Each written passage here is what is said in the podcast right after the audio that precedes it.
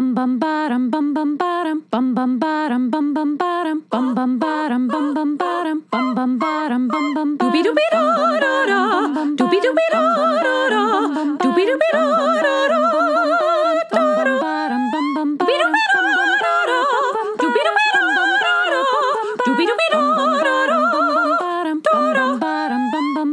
ba-da-da ba-da-da ba-da-da ba-da-da ba-da-da ba-da-da ba-da-da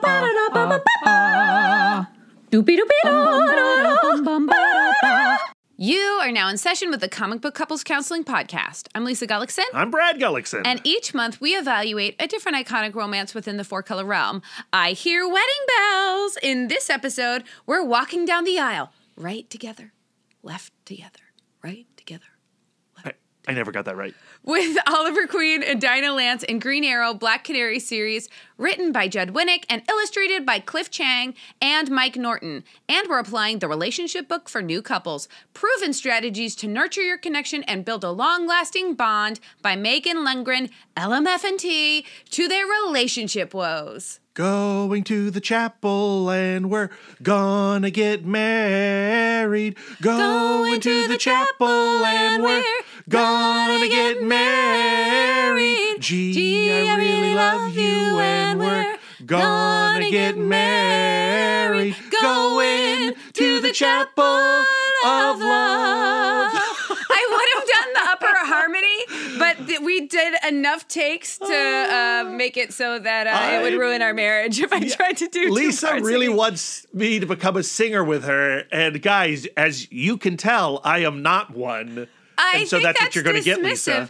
Everybody is a singer, Brad. Yeah, I just proved it. I could say some words in a sing-song like fashion. That was totally singing, and it was adorable. Harmonize. I know. Ah, this is our final Oliver Queen and Dinah Lance episode. And it's a wedding episode at that. Gosh, like how many comic book weddings have we actually covered on this podcast so far? well, uh, Scott and Jean. Yeah. Uh, we saw a very close call between Kitty and Colossus That's right. that then turned into a wedding for Gambit and Rogue. We also covered the wedding that didn't happen between Batman and Catwoman. Any others? Uh, Spider Man and Mary Jane. Spider Man and Sue Mary Storm Jane. and Reed Richards. of course, of Swampy course. and Abby. Did they get married? I mean, I they, they didn't have like a traditional matrimony, but I think once you eat of the swamp thing, you're bonded for life. Well, there are lots of ways that two people can deepen their commitment. That's not like a traditional wedding ceremony. And committed relationships can be different things to different people. Like when we when we're talking about marriage, we mean two people who have a long-term plan for building a life together. Well, I also think that we're talking about the legal function too, Mm-hmm. especially in the weddings that we just discussed. so do you think Swampy and Abby had to file taxes together? Uh, uh, no, I don't think I don't think any taxes are getting paid down to Louisiana. No, not at all. and then you know we've covered lots of relationships that don't have a wedding as an end result on this podcast, but I wouldn't consider any of them invalid. But I do think within the pop culture landscape, wedding episodes hold significance. And I am kind of curious, like when you encountered, you know, the Chandler Monica wedding in Friends, was that a big deal? When you would hit those sitcom weddings, were those ever like events for you as a consumer? I think the most significant pop culture marriage to me was Maria and Luis getting married on Sesame Street. yeah. I was one of those children who who believed that they were a real couple. I don't think that I was naive enough to think that uh, they lived on Sesame Street. You know what I mean? But I thought that they were a nice married couple who worked together on this TV show. And I was shocked that I had not actually witnessed their real wedding ceremony. Yeah, you know, for me, like I never really dug the sitcom weddings. They were, and those episodes tended to be like so after school specially anyway. They always felt a little forced. However, in comic books, I mean, we discussed it in our first episode. I was very invested in the relationship between Scott Summers and Jean Grey, and I was invested in the relationship of Peter Parker and Mary Jane. But forever couples don't work in comics. Comics do not do forever, right? And even though my entire childhood, those characters were married, eventually Joe Quesada's got to come around and shake things up and destroy that relationship. I think that will they, won't they, being so part of the DNA of comics, like when a couple does actually get married, it does validate how you feel things should be. Yeah. Even though we know that there's going to be some kind of ripping time or there's going to be some kind of oh no he was a clone like whatever But I do think, especially in the case of Green Arrow and Black Canary, Oliver Queen and Dinah Lance, a wedding moment is a very different moment than what we got in X Men 30 between Scott and Jean, right? to me Dinah Lance and Oliver Queen is a marker of true change in their relationship Mm. because the idea of marriage was once so incendiary for them. If we think back to the bedroom scene back in Sherwood Florist in The Longbow Hunters. in bed, Oliver Queen proposes to Dinah, saying that he wants to start a family with her, he wants children, he wants some kind of evolution in their relationship. And for him, deepening their commitment means starting a family with babies. Right. And Dinah says, Nope. no, thank you. Because she, at that point, didn't want their relationship to look any different. She felt like, you're doing your vigilante thing. I'm doing my vigilante thing. We have a place to come together, but I'm in no way actually committed to running any of my decisions by you. We know how she is about her autonomy. Right. The, the second she feels like she's being held or controlled anyway, she rebels against it. And we're never going to forget the line like, Oliver, I won't make orphans. Oh, But I think um, this, like, one of my obsessions with Oliver Queen is how tightly he spirals through infidelity mm-hmm. and then he dies and then he Yes. comes back it's a clean slate and then infidelity and he dies again and but to me this is the first time where we go like their usness is coming together. His desire to create a family and her desire to not create children has created a a path for them to be together and create this usness that honors both of their individuality. Oh man, well let's not let's not get too far ahead of us. We've got so much to discuss this week. And if you are joining us for the first time because you're excited about the Green Arrow Black Canary wedding and the following limited series, well guess what? Good news. We've recorded three other episodes devoted to Oliver and Dinah, and you can find links to them in the show notes. Yes, we covered the Longbow Hunters. Yes, we covered the Denny O'Neil run of Green Arrow, Green Lantern, as well as Denny O'Neil's take on the Justice League of America, where they first met. And our last Oliver Dinah episode was Kevin Smith and Phil Hester's Green Arrow Quiver, which offered lots of juicy material to dissect. And considering that really Lisa and I had no relationship with these two characters before recording these four episodes, it's wild to me how much I love them now. And they feel like uh, like one of the most interesting couples that we've covered in the 3 years of doing this podcast. And it's because their romance is so ugly and messy uh, that I'm so invested in whether they make it or not. And I don't know if I want them to make it or not. I definitely think that Dinah Lance can do better. Yes. yes. Most can. I've also really come to appreciate Megan Lundgren as our love expert because she, like Oliver Queen, likes to have a lot of tools and a lot of options. This book the relationship book for new couples is literally like a quiver of trick arrows to get you any out of out of any sticky situation in your relationship. And I think that one of the things that has been limiting for Dinah Lance and Oliver Queen is that they did they don't have a, a lot of tools. You know what I mean? To make their communication better and to bring each other closer and to overcome some of those barriers that have been nurtured into them over their lifespan. So you're saying that if they actually took the time to read Lundgren and maybe use these tools, they would get a lot out of it. There'd be a lot of benefit to what Lundgren has to offer. like many couples, their number one fear is having that tough conversation.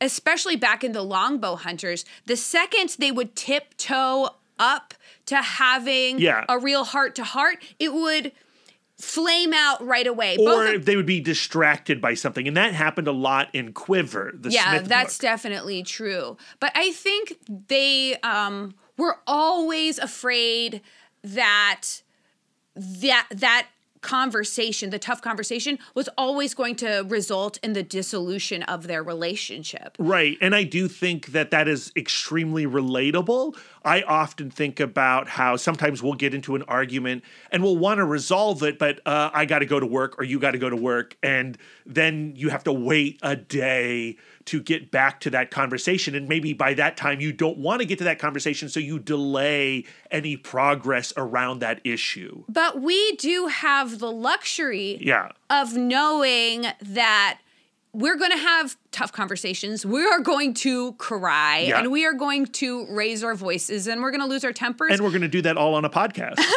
But on the other side of that, we're still together. And I think that's part of the function of deepening a relationship by getting married or eating a tuber. You know, just having that assurance that the person's not going to leave you, betray you. exactly, exactly. And I think that Dinah and Oliver have been through so much And- leading up to their shared series.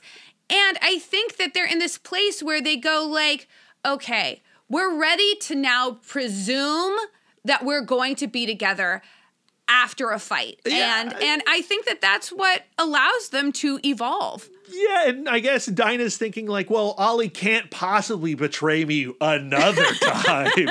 but before we can get into session, we got to put Dinah and Ollie in the waiting room. We got to discuss a little context. A lot has gone on since Quiver within their relationship, and I want to talk about it. Uh, so basically, like when we last left Ollie and Dinah in Green Arrow Quiver, Oliver was recently resurrected by Green Lantern and reunited with his soul. It's complicated. Please go listen to that episode if you don't know the whole story because it is a big, weird story. Filmmaker Kevin Smith left the book and novelist Brad Meltzer joined.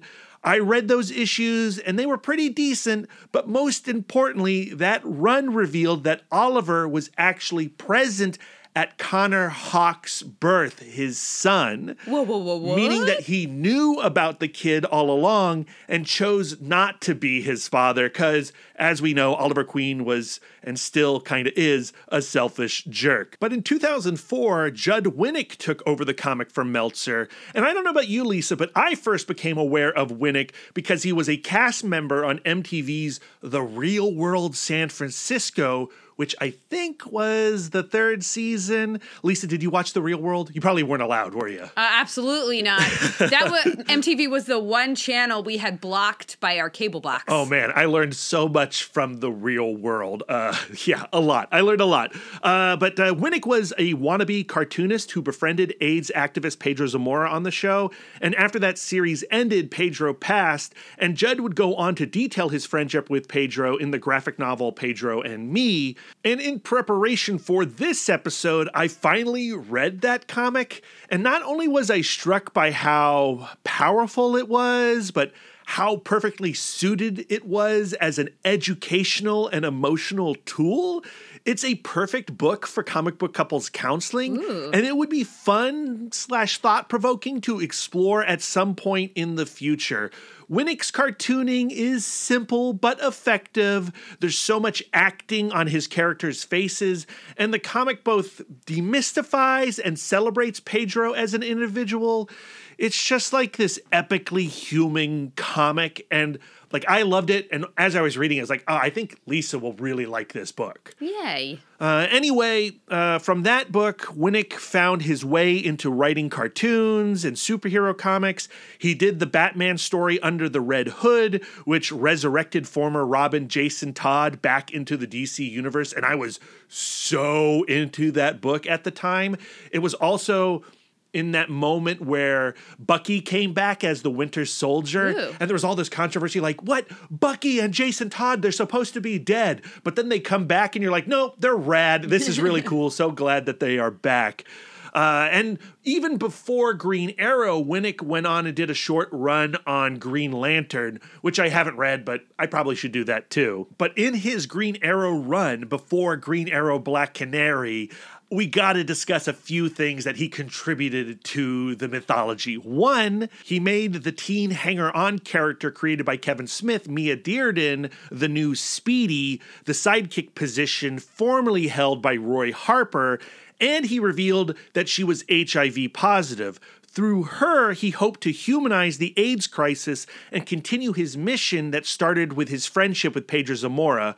We may or may not talk about it as depicted in Green Arrow Black Canary, but just as how Denny O'Neil and Kevin Smith's good intentions stumbled in their Oliver Queen runs, Winick kinda drops the ball here and there too. He's still another cisgendered white dude putting words in the mouth of DC Comics' most angry progressive Oliver Queen, and it's gonna get weird and awkward for sure.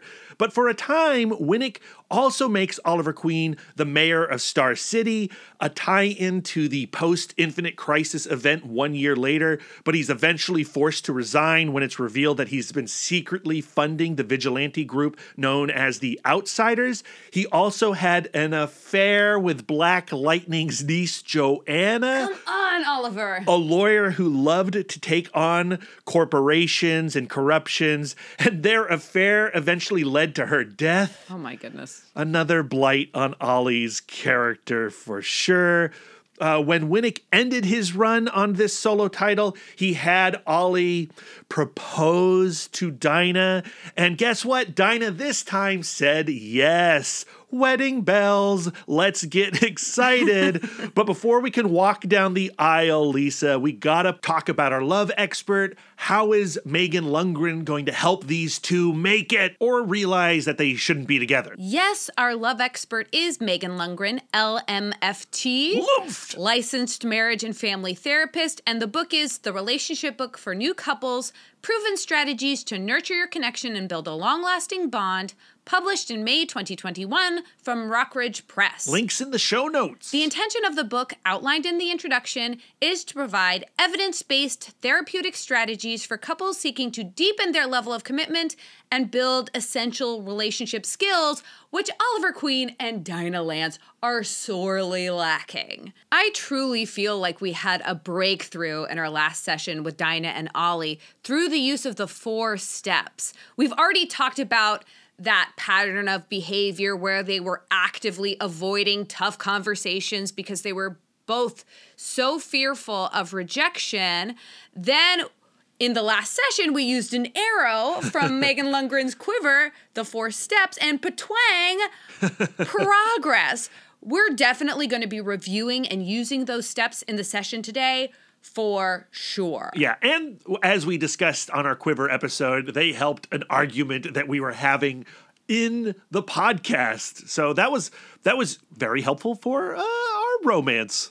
We've also already talked a little bit about how Oliver and Dinah view the function of a wedding ceremony very differently. And I think for this wedding to take place and actually demarcate a moment of evolution in their relationship, they both have to have a clear understanding of what the ceremony means to the other person and what marriage means for them as a couple because they have not been on the same page with this in the past. Right. And since they have so much history and so much hurt in their past, I'd like to address in this final section how to move forward from hurt by giving them some tools having to do with apologies and forgiveness. Because that adage, being in love means never having to say sorry, is not true. Brad and I know from firsthand experience as people who are both in love and highly sensitive, apologies should be used liberally. but what constitutes a heartfelt apology? According to Megan Lundgren, a good apology has three parts. One, an acceptance of responsibility of the other person's hurt. Hmm. Two, a commitment to change. And three, a demonstration of care through change. Note that there is no part 1A excuses and or rationalizations for the behavior. Those can be discussed as part of a relationship, but they're not actually part of the anatomy of an apology hmm. because they undermine the responsibility part and they're more about the apologizer's feelings than the apologizee's feelings. Yeah, I'm nodding my head. I love all of this. This is applicable to so many things. Brad, do you think you can construct an apology for Oliver Oh my God. that he could have used when Dinah got offended that he asked her to clean his dirty dishes? Oh, okay, okay. Uh, nothing too large yeah. as our practice the, run. the dirty dishes apology. Okay, I think I could do something here. so, part one an acceptance of responsibility for the other person's hurt. Dinah, I am so sorry. I realized by not doing the dishes that I was adding to your stress. Part two a commitment to change. I can do the dishes in the future. In fact, I will do the next set of dishes. I'll do tonight's dishes. And then your demonstration of care would be actually following through on that promise. Look, Dinah, I'm scrubbing and washing the dishes. Following an apology is hopefully some forgiveness on the part of the injured party, but there is no actual obligation on the injured party's part to accept the apology. That is part of the humility of apologizing. It's extremely vulnerable, and because you are opening yourself up to negotiation and rejection, which sucks. It's why some people try to avoid apologies altogether. and you go into a defense mode, right? Like Mm-hmm. it's so easy to go like, no, no, no, no, no, you don't understand. Like, uh, whenever you feel yourself going into defense, stop, think, go into the head of your partner. What are they seeing in your behavior?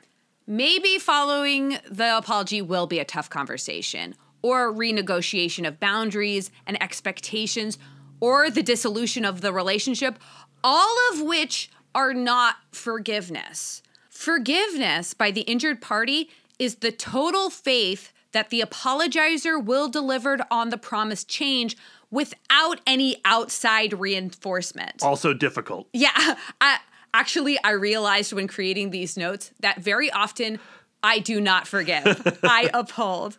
So, for example, forgiveness on Dinah's part would not look like this.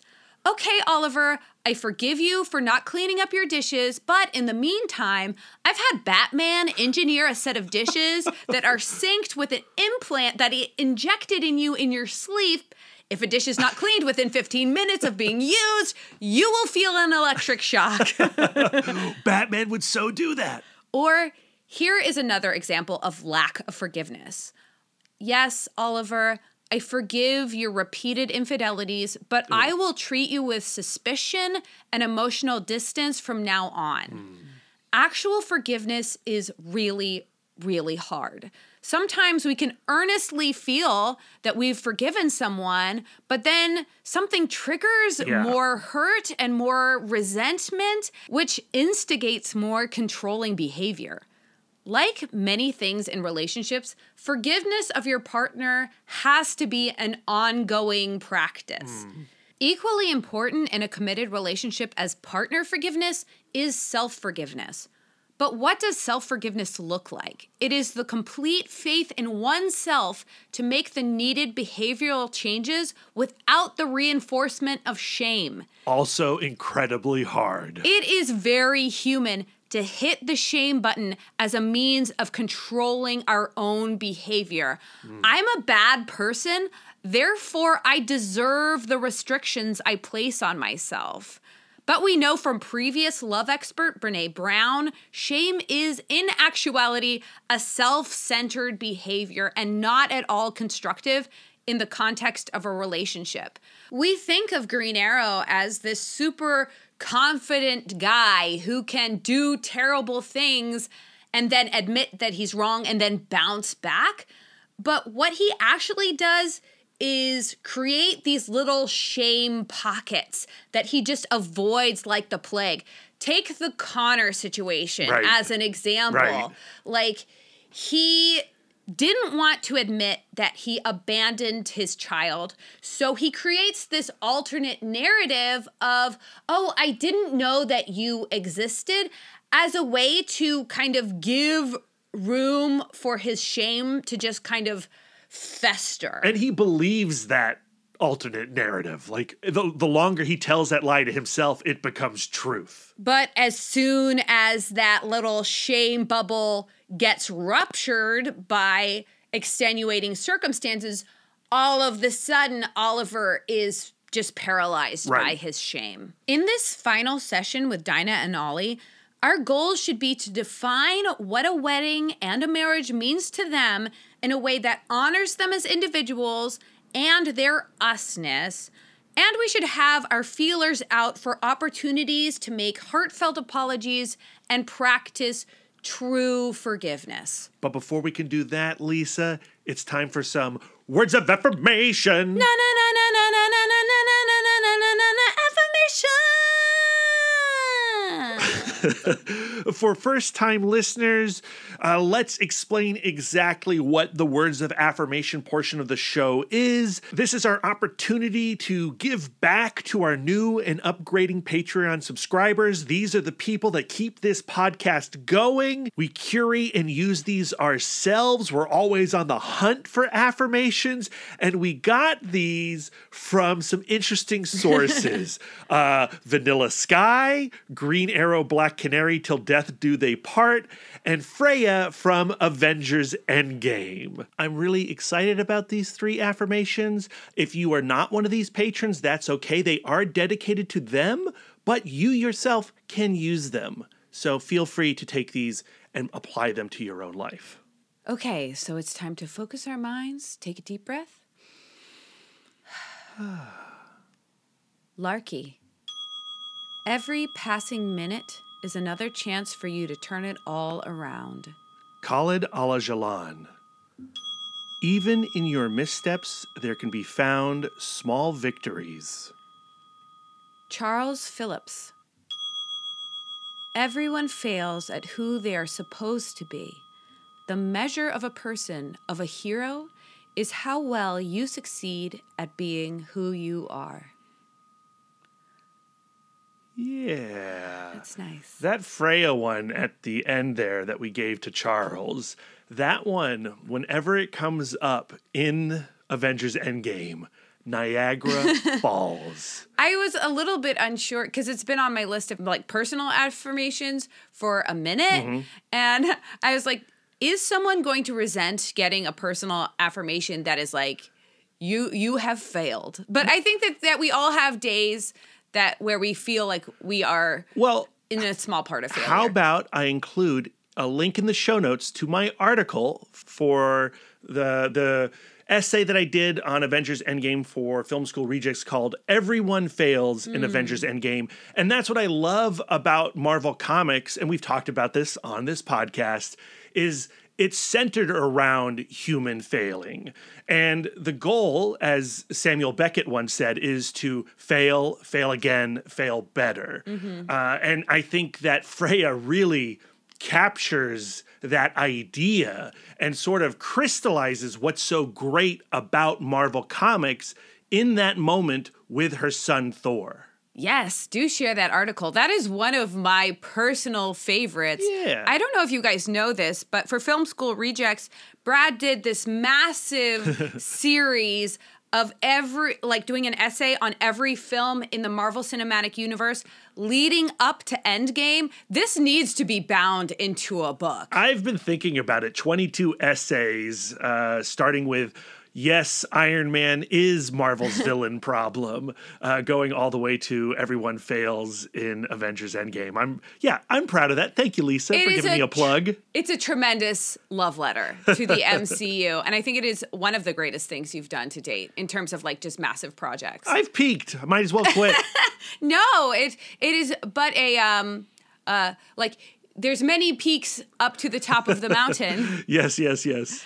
Um, so once again, I'd like to thank our patrons. We understand that it's not feasible for every every person to be one of our patrons, but there are many ways to support comic book couples counseling, including giving us reviews on Apple Podcasts, just tweeting at us and telling us you're listening. We had a new listener, Jay, tweet at us to tell us that he had spent a whole day listening to our podcast. Yeah. It really made our day. Uh, yeah, made our day big time. Got emotional reading that tweet, actually. And, you know, just sharing this episode that you're listening right now, uh, sharing that with your friends uh, would be so cool of you. So thank you. Thank you to all of you who support Comic Book Couples Counseling and who keep coming back to listening to Brad and Lisa ramble on. We love you. Even more so than how much we love Green Arrow and Black Canary now. Great transition. Yeah, so okay, let's let's get into session. This week we're discussing the Green Arrow Black Canary wedding special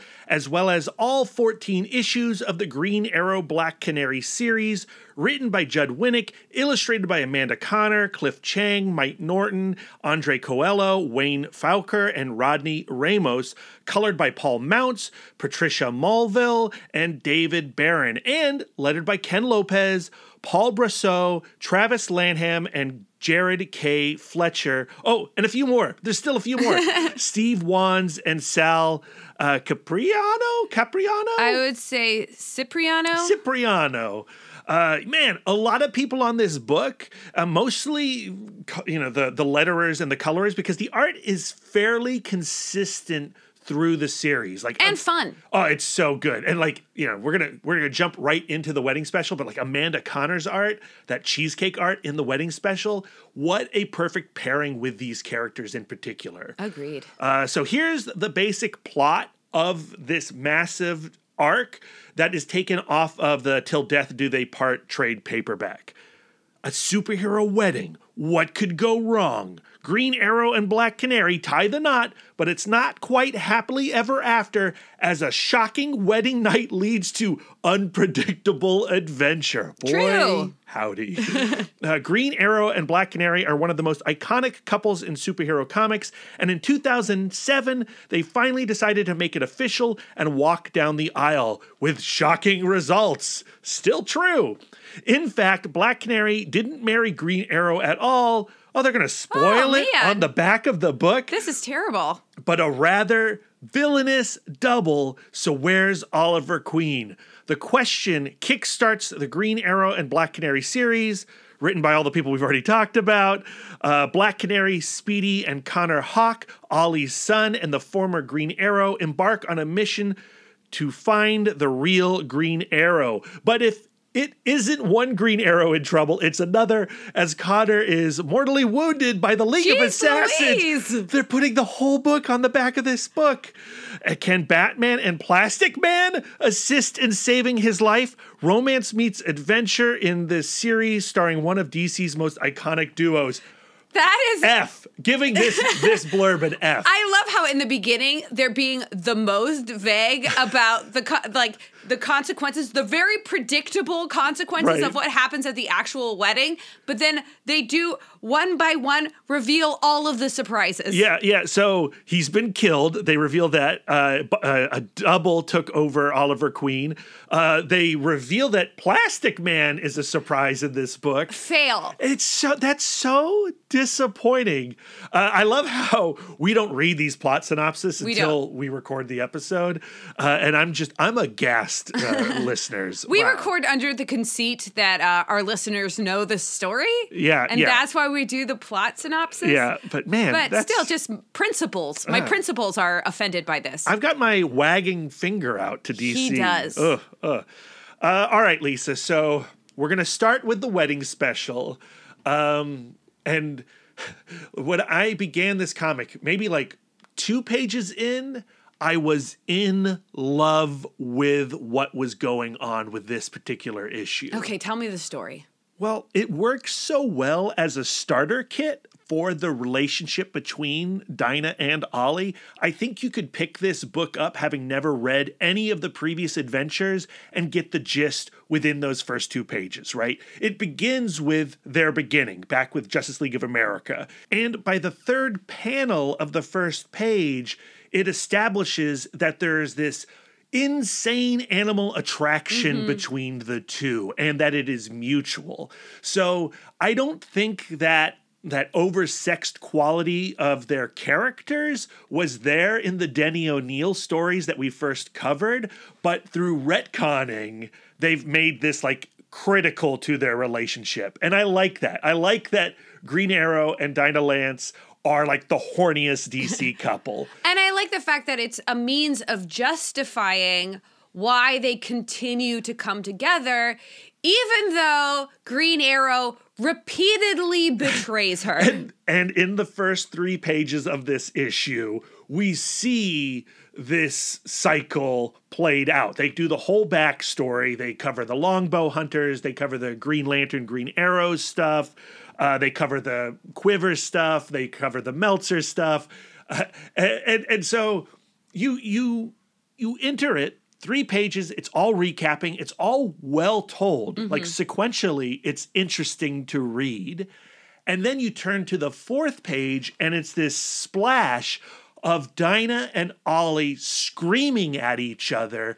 And they are outlined in a big cartoon heart with cupids firing arrows at them.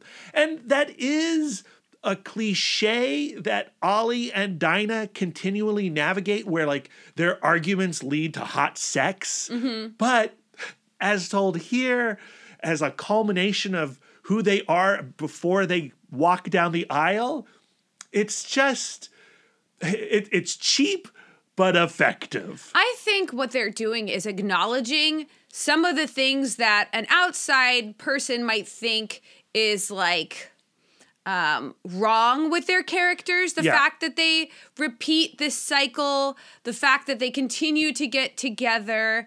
You know, it's they're they're saying like we see it. Yeah, we yeah. see this tight spiral of Yeah. their relationship, and it's just kind. We just kind of have to acknowledge that that's how they operate. So if these two were your friends, like every time you would see them argue or what, or you know, uh, Dinah would go back to Ollie or whatever, you would be like, "Ugh, these guys, why are they? They should just break up already or whatever. But now they're getting married and they send out these invitations to their friends, and the Justice League react the way that we would if they were our friends, you know, where they're like, uh, they're getting married? Really? that's not going to last. Oh, good for them. You know, like I, I love the reaction that the league gets to receiving their invitations. There is one more thing I want to talk about about that opening montage Hmm. of their relationship. Um, it goes back to one of our previous love experts, Dr. John Gottman, in his love lab, finding that the most predictive thing of a couple staying together is how they tell their narrative. If they tell their narrative in a defeatist way of like, I don't see this working out. We're just not a good match. We're not meant to be. Odds are that couple is not going to stay together. But a couple that sees the tough times in their marriage as bumps on the road, like we had tough times, but together we made it through. And we're stronger because of those tough times. Exactly. Her one line that says, like, even in the missteps, there were small victories. Uh, for me personally, that is that glimmer of hope. She Yeah. does have this faith in their coupling that gets underscored throughout this entire arc. I totally agree. And that's the other thing that I like about these three pages that introduce the wedding special is if you looked at their relationship just based on how we viewed them in our first three episodes, you would go like, ah, you know, you you would say what we said at the beginning of this episode, like, I'm not, you know, will they make it? I even I in previous episodes go like they should break up. right? Yes, yes, yes. They do not work. But as filtered through these three pages, it puts you in a warm place Mm-hmm. for this couple, even though when you turn the page, it goes to that cliche of them arguing, right? Like nothing is going to stamp out that fire between these two. If these two are going to continue to be a couple, they will always kind of fall back into this pattern of like scream anger arguments. But I think that this particular arc does satisfy some previous arguments in previous arcs that we have covered on this podcast, namely the longbow hunters, them talking about marriage and Black Canary going like, I am never interested in getting married. I don't think that that is um, the direction our our our relationship is going and here they are sending out wedding invitations for me this is a marker of change and progress and evolution yes, but also highlighting the comedy behind their internal conflict, right? So, what are these two actually arguing about before the invitations get sent out? It's not the invitations,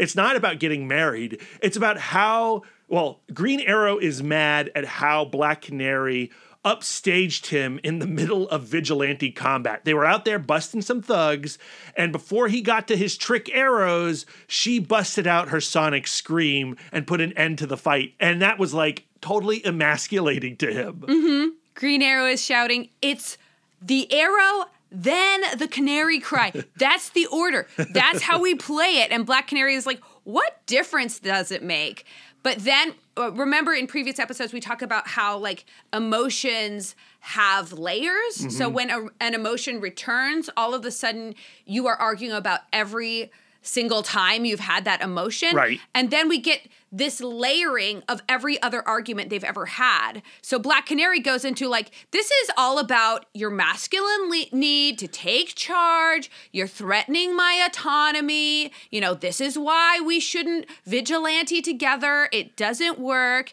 And he starts slut shaming her and going like, well, why don't we just call one of your other dance partners like Hawkman or Ra's al Ghul or the U.S. Navy? He is such an a hole. He's Where a bad does he dude. get off He's a bad guy. Like, Slut shaming. Uh, yeah, Canary. Yeah, and then that's when she smacks him, and then they get it on. Actually, they don't get it on, and that initiates another argument. But I'd like to take a moment. Well, they're about to get it on. They start ripping their clothes off. That's right.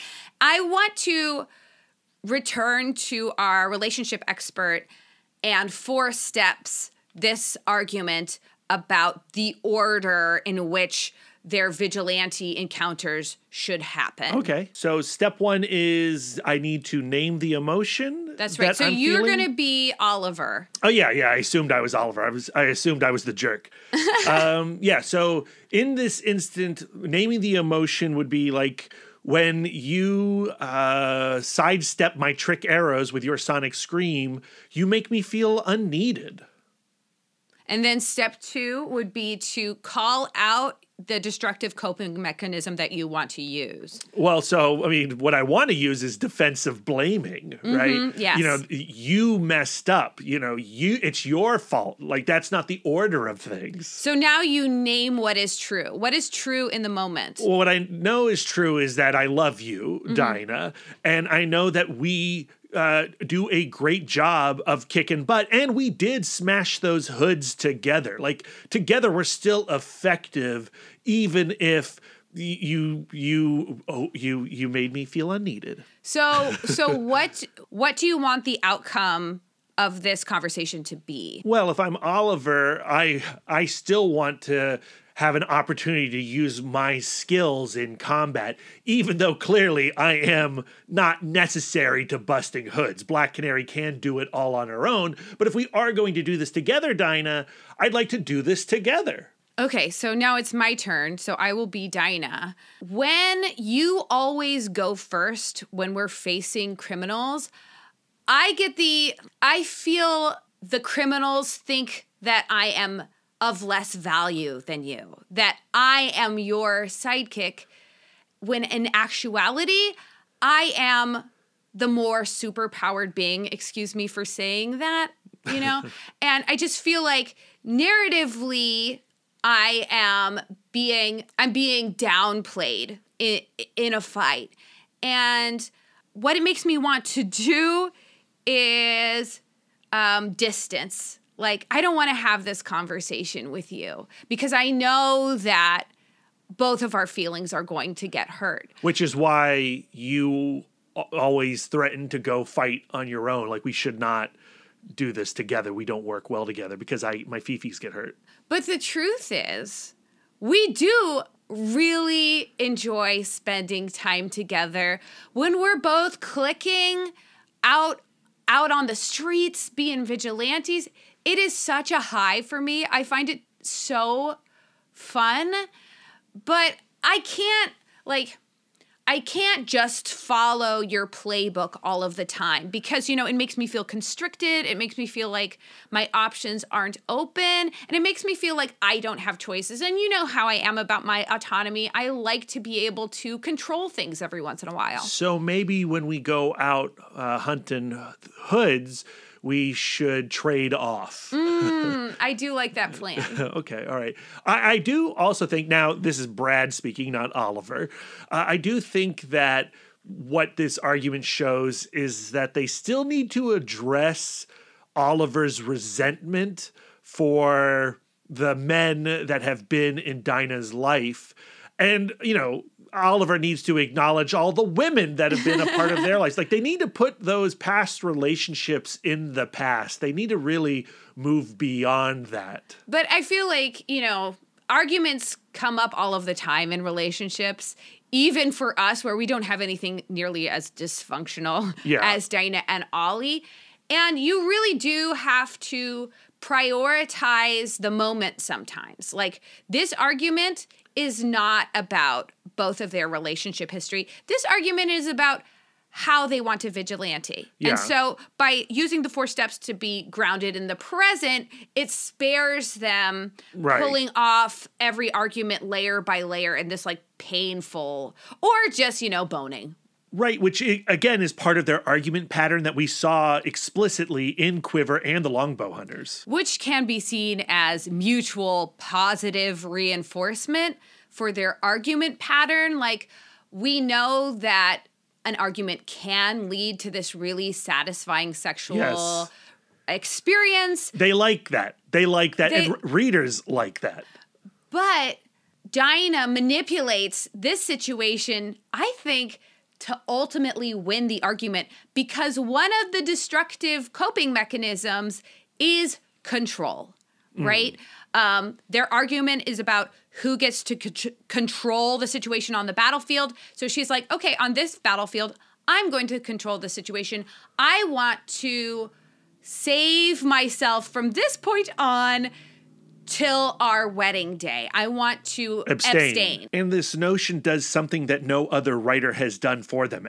It acknowledges their pattern and stops that pattern. And so it does feel like a moment of growth. Is it a moment of growth or is it just a moment of change? So right now I'm listening to Malcolm Gladwell's new book about Paul Simon. This is going somewhere. and um, Paul Simon talks about writer's block on the Dick Cavett show by saying like Dick like Dick Cavett goes like, "Well, how do you know that you're having writer's block?" And he goes like, "Well, I look at all of my options and I don't like where any of them are going. I'm stuck." You know? And I think that like by her disrupting this pattern, she's forcing change. She goes like, "We've done this many, many times. I don't like where it's going. I don't like any of our options, but let's at least do something different. And that you don't think that's a growth of some kind? I I think that it is I think that it's a lateral move towards something different. I think that and I think that ultimately that is good. Just to put a button on the idea of abstaining before marriage, I like the way that it is covered in this book because I think a lot of people consider abstaining before ma- marriage to be like this sacred thing, like this holy thing that goes like, well, all of our sex up until this point has been bad and sinful and not sacred. And so I'm going to create this gap and then we can have that really good sacred holy sex of marital sex.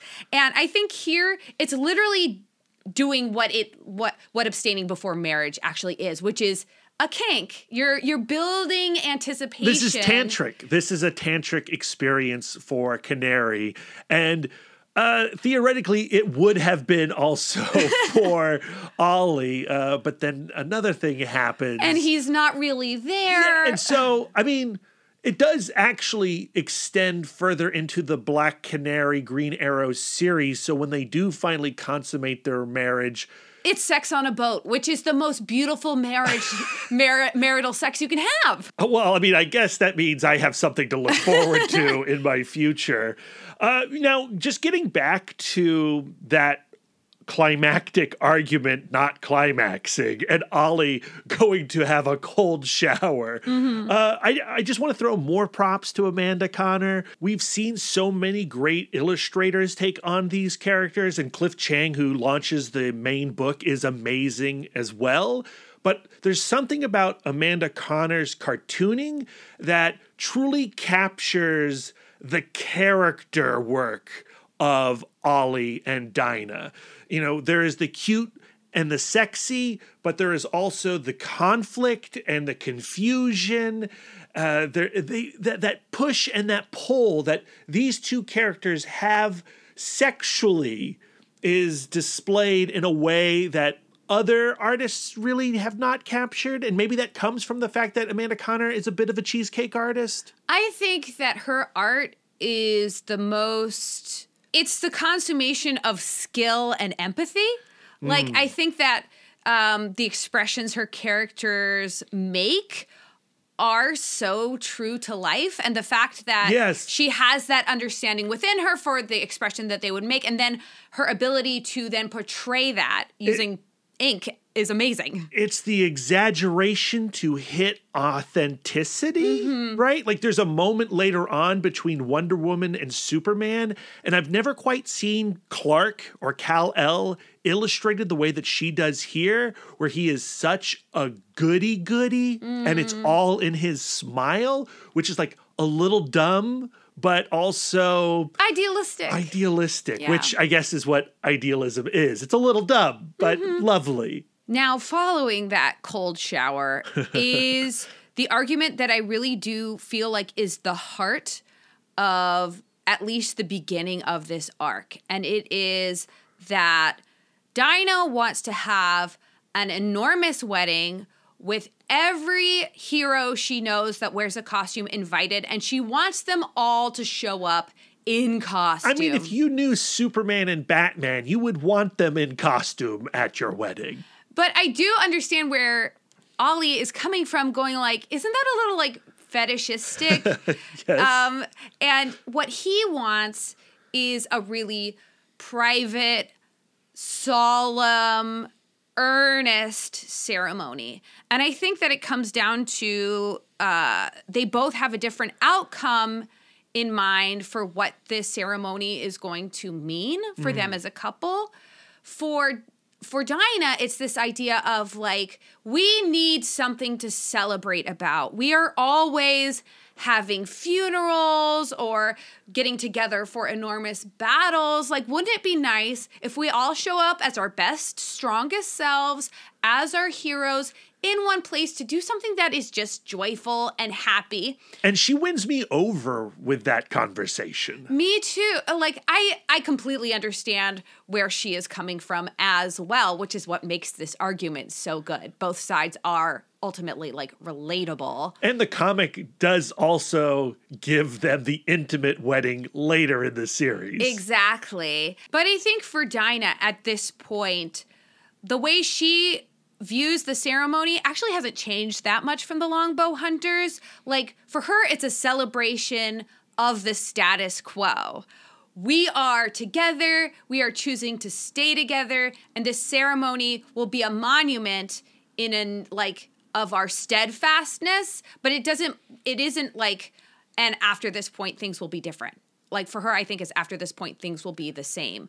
Where I feel like with Oliver, he feels like He's looking for a rite of passage. he's yeah, he's looking for a deepening. Yeah. He's looking for a marker of like now we can really build something. Like I think that he doesn't see what they have now as a foundation for growth. But I think over the course of this arc, they both see each other's point of view um, not through any kind of revelation, but gradually they begin to see where each other is coming from, and that and this idea of that third identity of usness becomes even more realized. Right, right. But this is a superhero comic with a superhero wedding. And if you are going to gather the Justice League of America and then some, you're also going to be inviting a lot of trouble.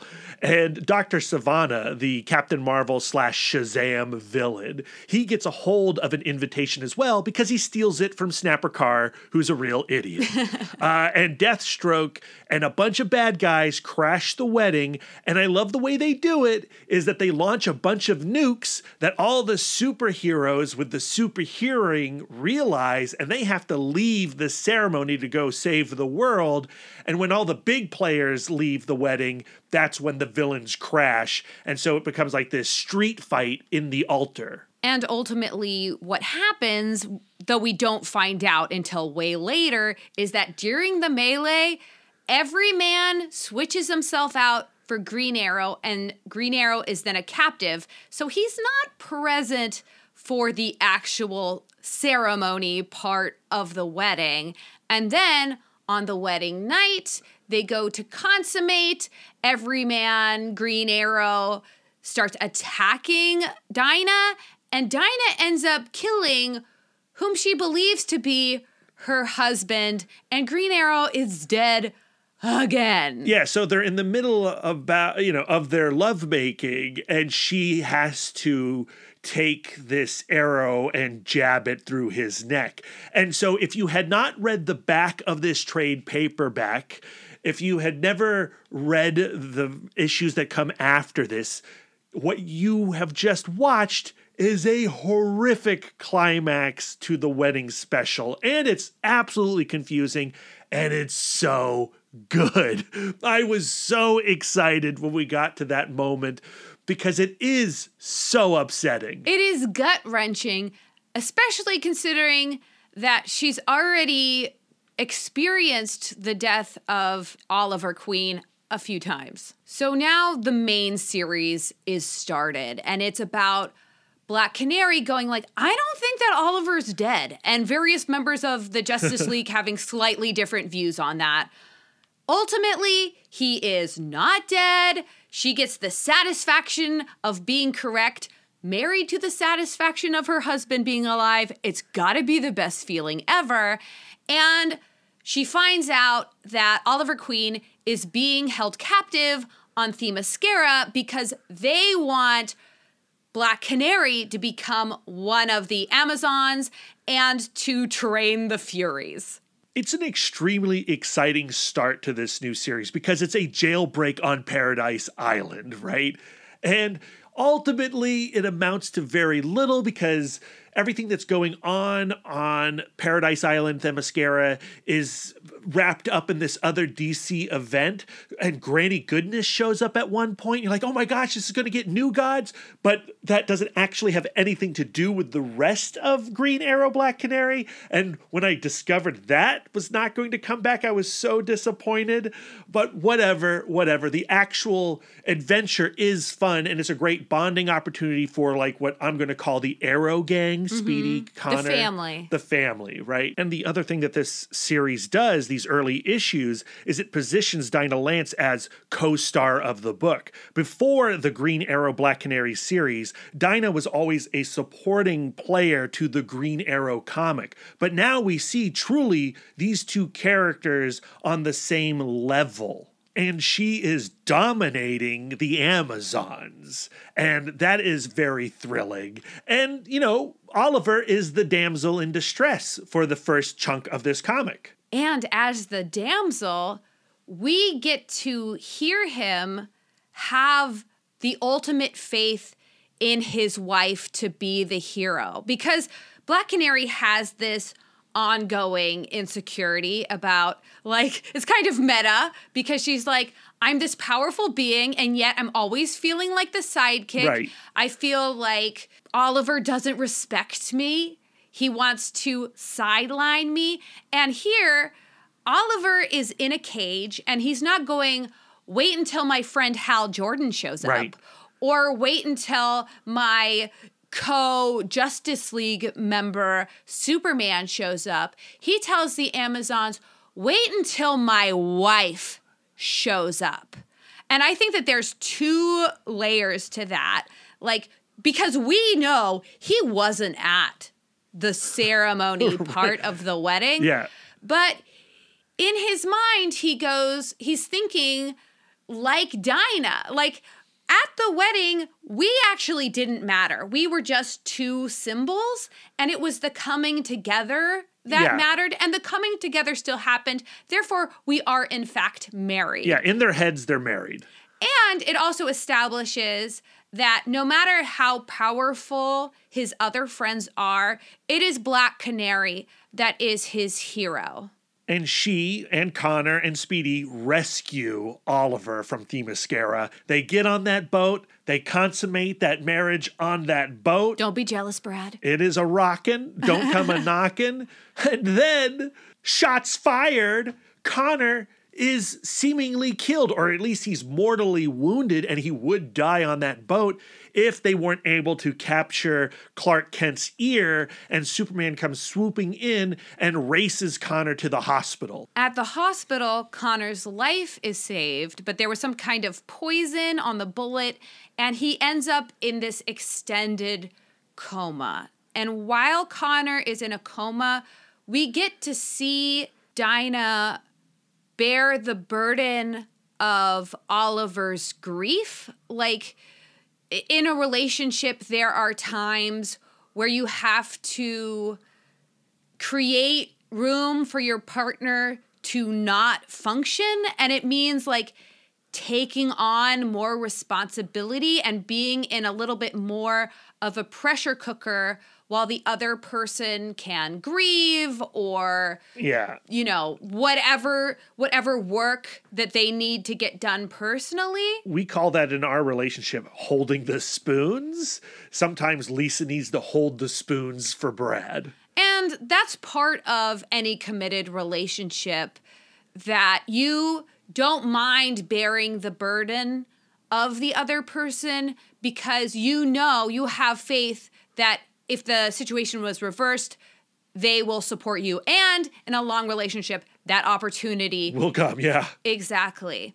So we have this scene where it is Connor's birthday, and Oliver has not left his son's side, and he's processing a lot of shame for abandoning him. And remember, like, we now know, thanks to the Meltzer run, that he was aware of Connor since birth. And for most of Connor's life, he stayed as far away as possible. And now his son is going to die. And it, like, that shame is killing Oliver. So it's up to Black Canary to spearhead solving the mystery of who shot Connor. But by Dinah giving Oliver that space, he does reach a new new point of peace with what he has done to Connor and she walks in on him at the end of his confession of every wrong he did to his son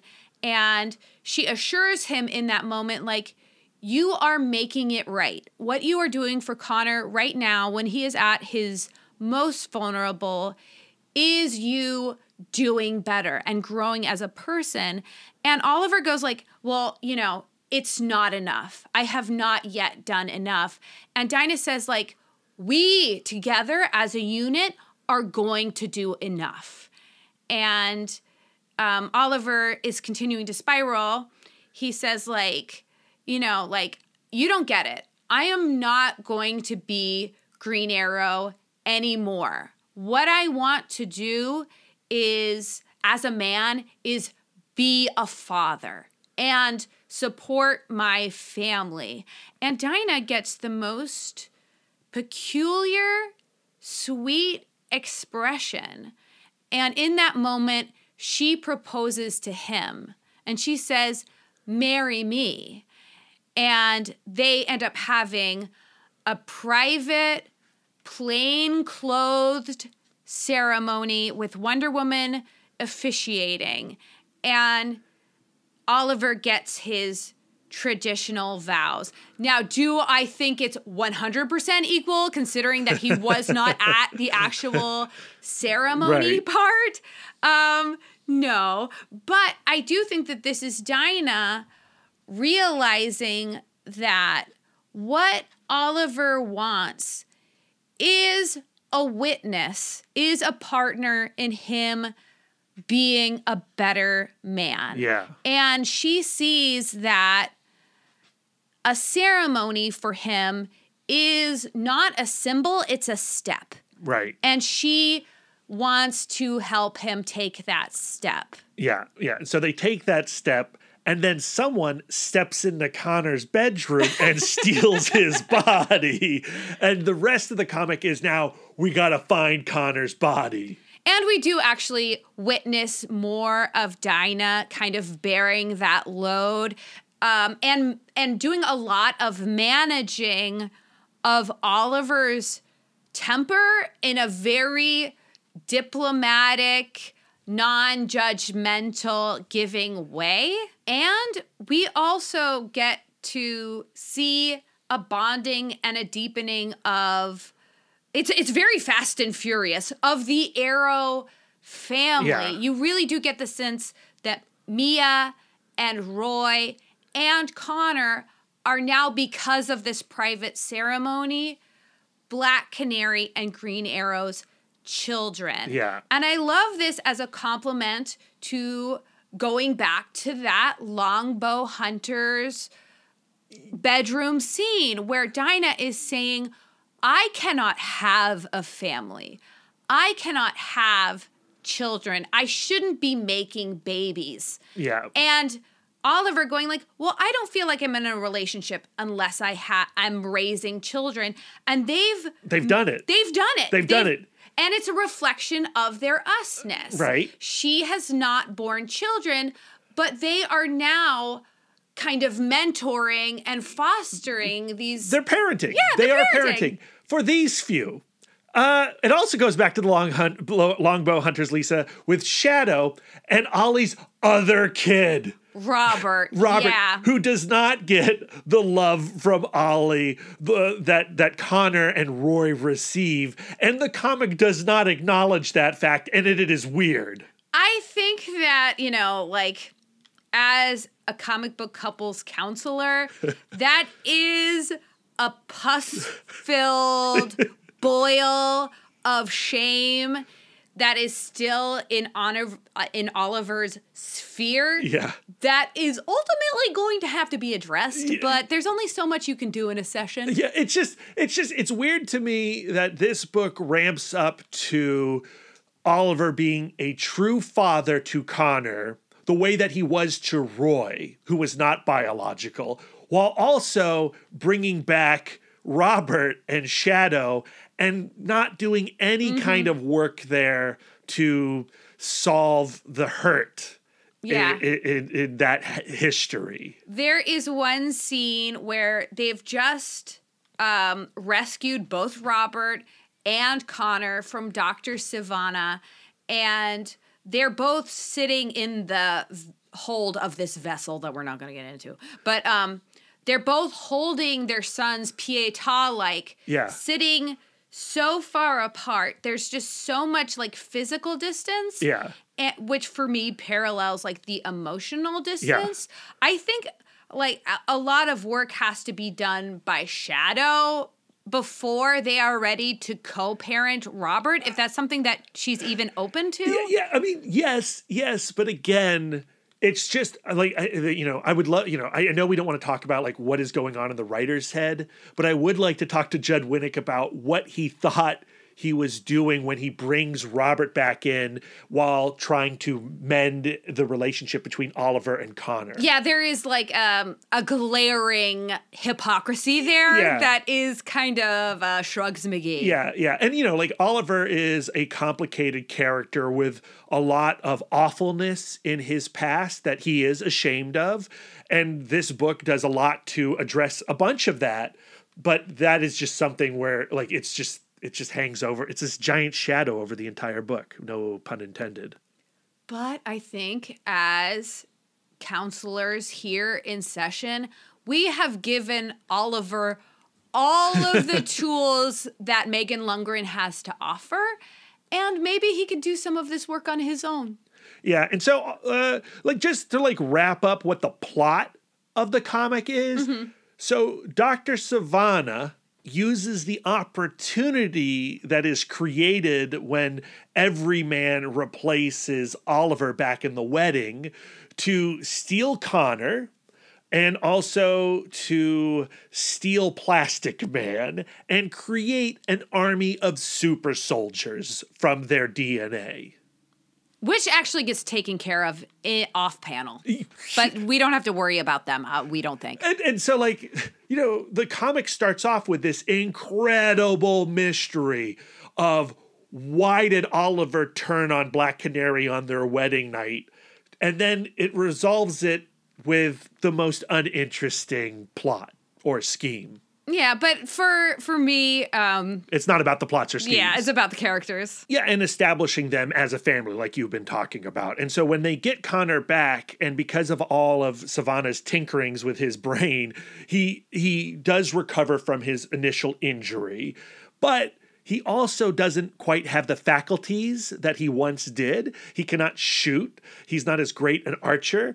Uh, and so he wants to prove himself. And so he goes out into the night and tries to pick up some fights. And Oliver has to like rescue him and go like, oh, maybe you're rushing here. Let's, this is a slow process. But Connor's so frustrated, he doesn't want to take it easy.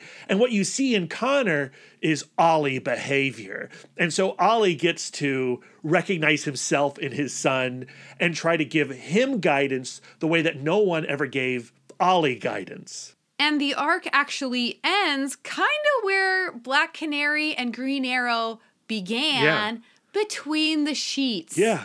Um, Oliver is looking out the window and is think and is telling Dinah like, "I wish I could just make Connor's life easier for him. Like I wish as a father I could carry some of his burden." And she says like, "You want everything to be easy for everyone in our family." And that's a beautiful thing, but it's also an impossible thing. But we can try to do this together. Together. And then um, he says, like, he's looking deep into her eyes. And he says, like, after the last few months, thanks for not going all the way till to death do us part. So thank you for when you thought I was dead, not going like, okay, marriage over, thank goodness we made it, success.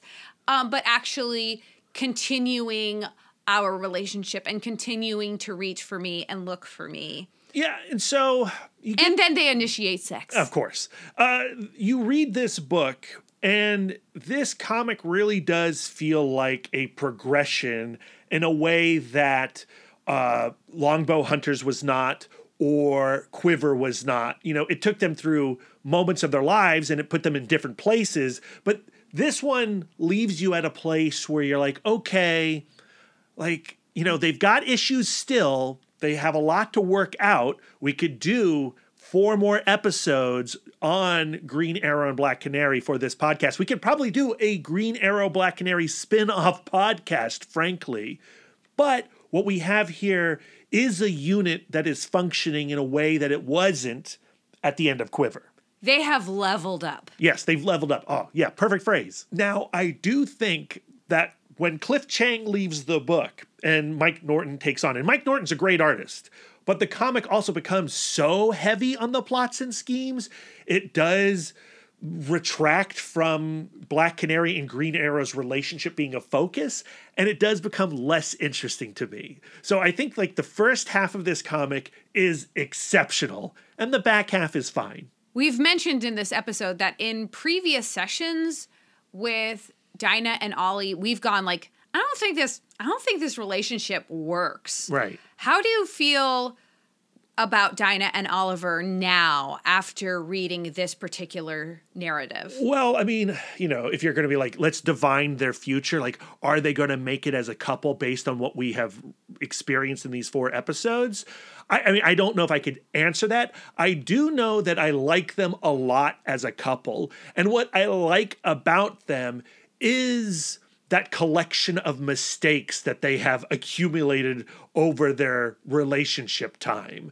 And I think that they offer a lot of relatability. Uh, now, thankfully, you know, our relationship has never plummeted to the depths that their relationship has. But because this is a melodrama, it is an opportunity to uh, witness our emotions which in the heat of battle in the heat of relationship battle feel so intense. We do get to see those heated intense emotions played out in superhero comics. And so i think that green arrow and black canary fulfill that uh, narrative necessity exceptionally.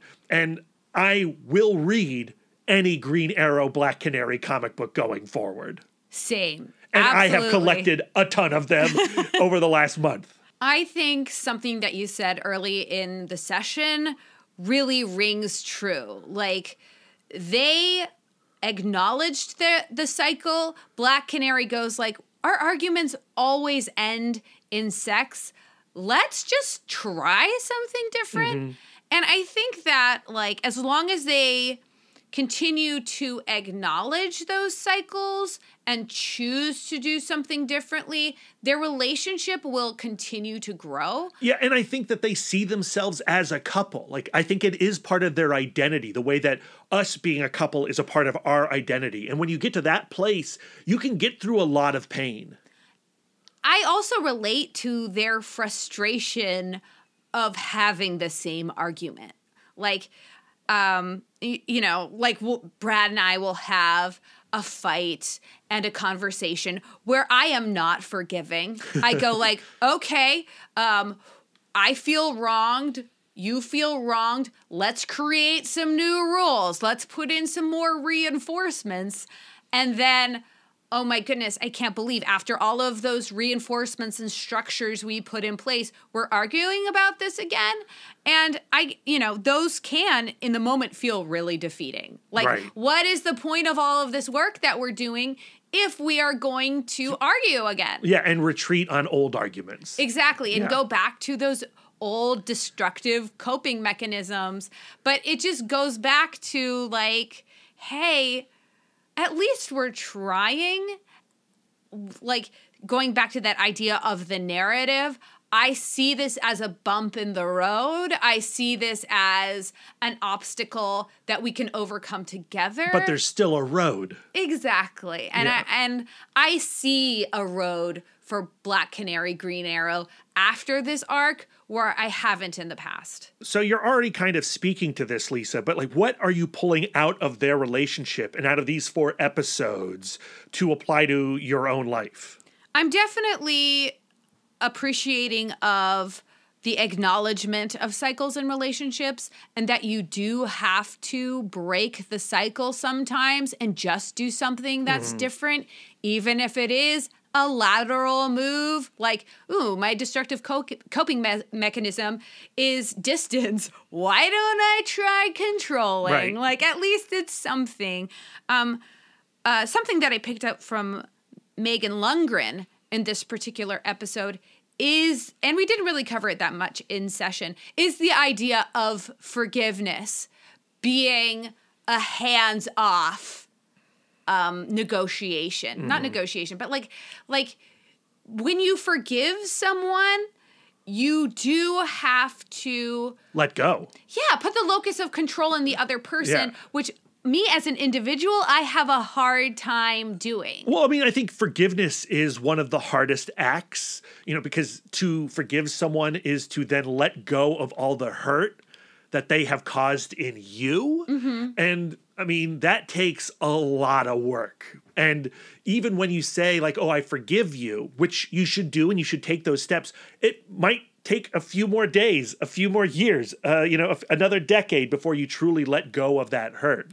Maybe like saying the words of forgiveness first, because Brad and I had an argument recently, not big, and we don't have to get, get into it. Um, but Which one? Which one? uh, do, do, do you remember? Because quote unquote ended with me saying, I forgive you, but then creating distance Yeah, yeah, by yeah. like going into the bedroom and getting a couple more really good pouting minutes in But there. but you were practicing forgiveness, right? So you were you were stating your intention. Yes. And I think with forgiveness you have to put it out there and then work to get there. Yes, yes, that's exactly it. Like the verbal contract, even if you don't deliver on it immediately, is valuable. Yeah. Just saying like the words, okay, I forgive you, but my grip my grip on my emotion and my grip on wanting to control and my grip on wanting to punish takes a couple it takes a little while to loosen. Yeah, yeah. But you know, we you know, it didn't the argument didn't end there, but it did eventually end that evening That's- like that's an hour right. later. And I think that Black Canary really is a beacon of forgiveness.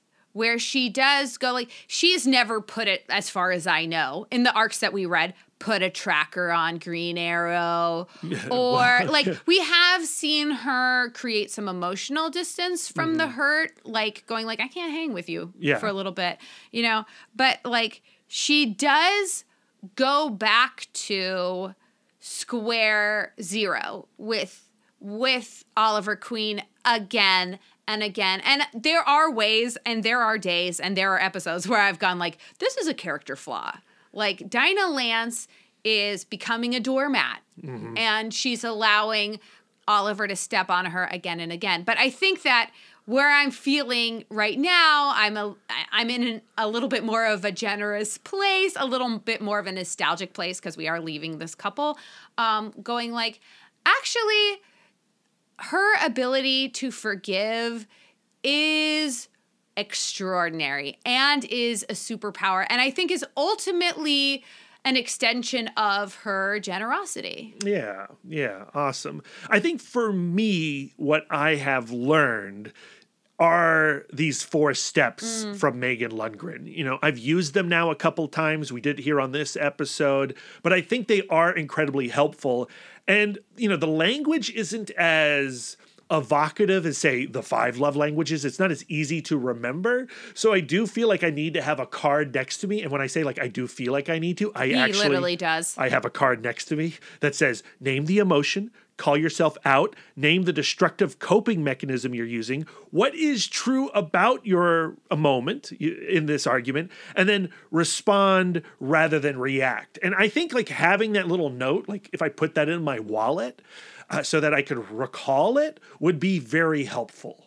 I'm just imagining um, in the future us getting gearing up, loading up for an argument, and then you going into your wallet and taking out the sticky note and going like, "Am I going to be able to get it? Be generous in that moment and go like, don't you dare four steps on me." I hope I hope I do do that. Uh-huh. all right, and I want my listeners to hold me accountable. Ask me on Twitter in the future if I have used the four steps, if I have pulled this out, and I. I've got the paper He right here. I'm going to fold it up right now. My wallet is across the room, so I'm not going to go get it this second. But I am going to put it in my wallet, and I want you to ask me if I ever use these again. I I hope and I think I will. Yeah.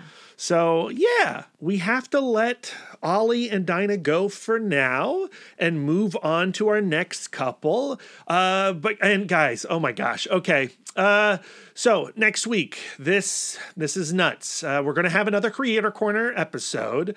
Uh, last week we talked to Mark Waid, and this week we are indeed talking to Scott Snyder about his Best Jackett Press comiXology collaborations, comics like We Have Demons, Clear, and Night of the Ghoul. Scott Snyder is coming on Comic Book Couples Counseling Podcast. What? Wild. wild. Uh, but also next week, we are going to be dropping a special crossover episode into your feed as well. We are teaming up with the 10 Cent Takes podcast to discuss the Image Comics Valiant Comics mega event Deathmate. That episode is already in the can. And uh, you guys are really, we had too much fun. too much fun talking about that very, very strange comic book, which does have a central romance between Solar, Man of the Atom, and Void from Wildcats, and their love births the Deathmate universe, and we get into it. And that episode actually serves as a really radical springboard into our next couple series we are going to be covering the second life of Dr. Mirage, the Valiant comic. And look, I'm sure most of you listening have not read this series. It's from the 90s, it is a classic Valiant book, but the comics are available on comiXology. Uh, we got them off of e- eBay. There's only 18 issues. We got them for less than 20 bucks, all 18 of them. And I think they are really fascinating. And the couple that stars in the book, Gwen and Carmen, are unlike any other superhero comic book couple. Uh, and I'm really excited to introduce them to Lisa and to have this conversation. And yeah, it's not going to be four episodes. We're coming to the end of the year. It's going to be two episodes devoted to the second life of Dr. Mirage before we go into our big end of the year best comic books of 2021 episode and wow it's just been it's been a phenomenal year guys i i don't want it to be over but i also want it to be over uh yeah Even with the year we have, uh, next week is Thanksgiving week. And I think it's a great opportunity to practice gratitude. Yes. We have so much to be thankful for. so much to be thankful for uh, at the top of the list is you guys uh, thank you for keeping this podcast going thank you for interacting with us online um, thank you for giving us couple suggestions because we are going to be going into a new year. We need new couples to talk about. So if there are couples that you think we have to have on the show in 2022, we want to hear about them from you. Tweet at us at CBCC Podcast, email the podcast, uh, cbccpodcast at gmail.com. Okay, Brad, jump onto the back of my motorcycle. Brum, brum. We're going to ride into battle.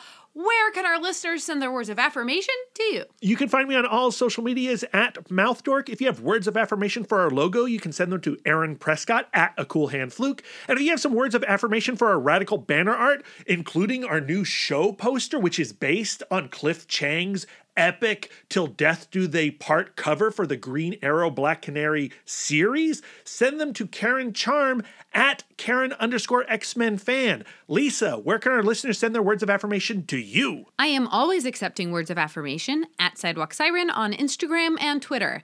If you'd like to spend more quality time with us, you can subscribe to us on Podbean, Spotify, Stitcher, YouTube, Google, and Apple Podcasts. If you'd like to get exclusive, you can join our Patreon, where you'll get more content, including weekly bonus episodes. Sandman issue by issue. We just hit number 12. I loved it. It's Sandman versus Sandman, poor little ghost. But if you'd like to reach out and touch us electronically, you can email the podcast, cbccpodcast at gmail.com. You can visit our website, comicbookcouplescounseling.com, or follow us on Instagram and Twitter at CBCC Podcast. You can give us the gift of five stars on Apple Podcasts. And if you'd like to do an active service, why not write a review of the show while you're there? We are fluent and receptive in all five love languages. It really warms our hearts and helps the pod. So until next time, friends, keep your love tank full. And your psychic rapport open. Doopy doopy bum bum ba bum bum ba ba. Going to the chapel and we're gonna, Gonna get get married. married. Going Uh, to let's do the singing again. No, I, I didn't like like it. it. Now No.